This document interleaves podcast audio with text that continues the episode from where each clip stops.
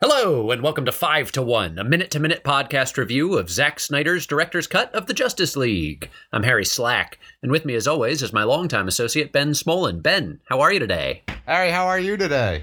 I'm doing really well, thanks for asking. For new listeners, go to episode 79 if you want to know more about what's going on here. For long-time listeners, I have a treat. It's a new se- uh, fan favorite no, segment. Yeah, no, it the- is a new segment. It is a new segment okay, for great. the listeners, okay? Harry, it comes with its own theme music, as it always does, and here we go. What did you learn? What, what, what, what did you learn? All right. Harry, welcome to What Did You Learn? Harry, what have you learned? I've learned that even though they look like they're fun to pet, you shouldn't pet a porcupine. Oh, personal experience with that? I saw what they did to another animal, and I was like, that doesn't seem fun. And I extrapolated.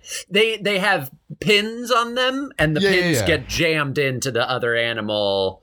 And I saw Great. the Don't pet yeah. a porcupine. That's what Harry learned. What did you learn? What, what, what, what, what did you learn? That said, porcupine needles are fun decorations if you can get them. They're really big, long guys. Um, with that out of the way, Ben and I have just I watched know, minute man. 125 of the Mr. Snyder cut of Justice League, which is not the film's true title, but rather a lighthearted moniker we used to save some time here and there. Ben, what'd you think of the minute? Oh, well, you know what? We got ourselves a movie, don't we? We're inching closer and closer to a Justice League. Yeah, they're all there, right? I mean, Mm, well, everybody except but for- Soups. A, a, a resurrected Superman who will, Yeah. who will arrive. You gotta, Um, gotta assume. so the minute starts with that Knightcrawler missile being sent at Needleman, as you addressed yesterday.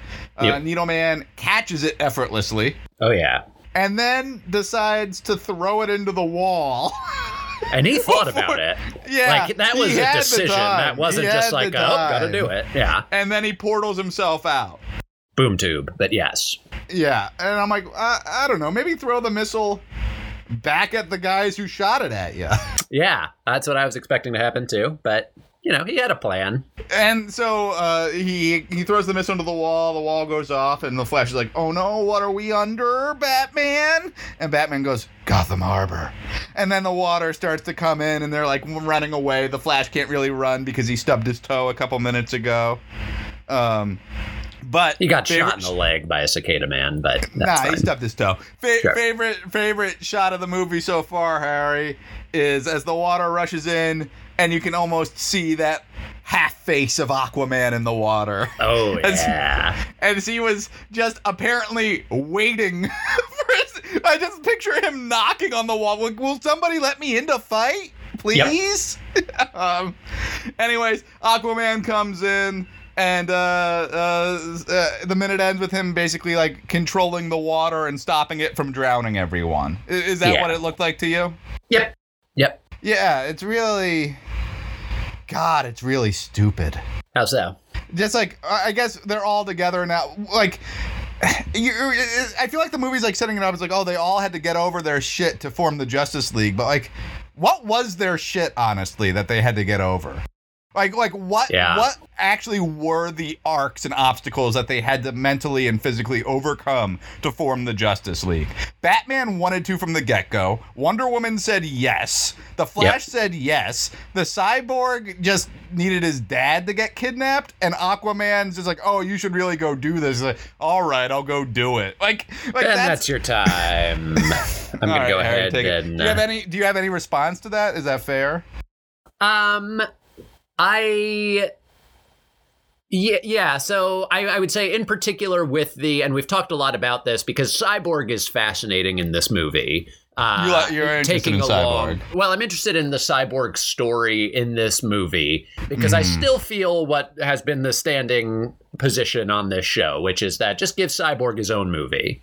Yeah, Because- that that yeah.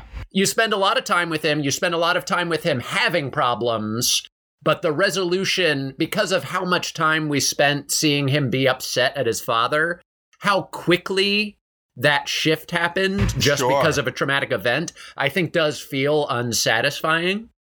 I, I, So- I would say I would say we, the time we spend a lot of time with the problems, but not enough that they actually feel significant and have weight. You know what I mean? Like you need to spend more time with the problems and then more time with the solution. You know what I mean? Right. And it doesn't really it feels not well put together because it's like the his problem is that his dad is too busy at work but you don't really in the i, I feel that only because i know other cyborg stories where that's happening. You don't get the sense of silas's motivation for working so hard. It just does seem like it it's there's not enough there's both too much and not enough And, cyborg and frankly, I would love which is why you motivation separate it out On, yeah Beyond like keeping his son alive, why did he make him cyborg? yes Like I would, I would like to see that. Like, like these were choices that he made. Yeah. And I think there's it's a little bit there like in the hospital scene it does seem like it's a life or death thing. So part of it is I mean But it wasn't a life or it- death thing to make him a superhero. Right, right. And so what you would want is to understand that Silas like already is working on this tech and like he has to it's a Exactly, split second decision. yeah. And I think other cyborg stories do a better job. There are better cyborg origin stories. So I agree with you on that. Do you have any more thoughts on the minute itself?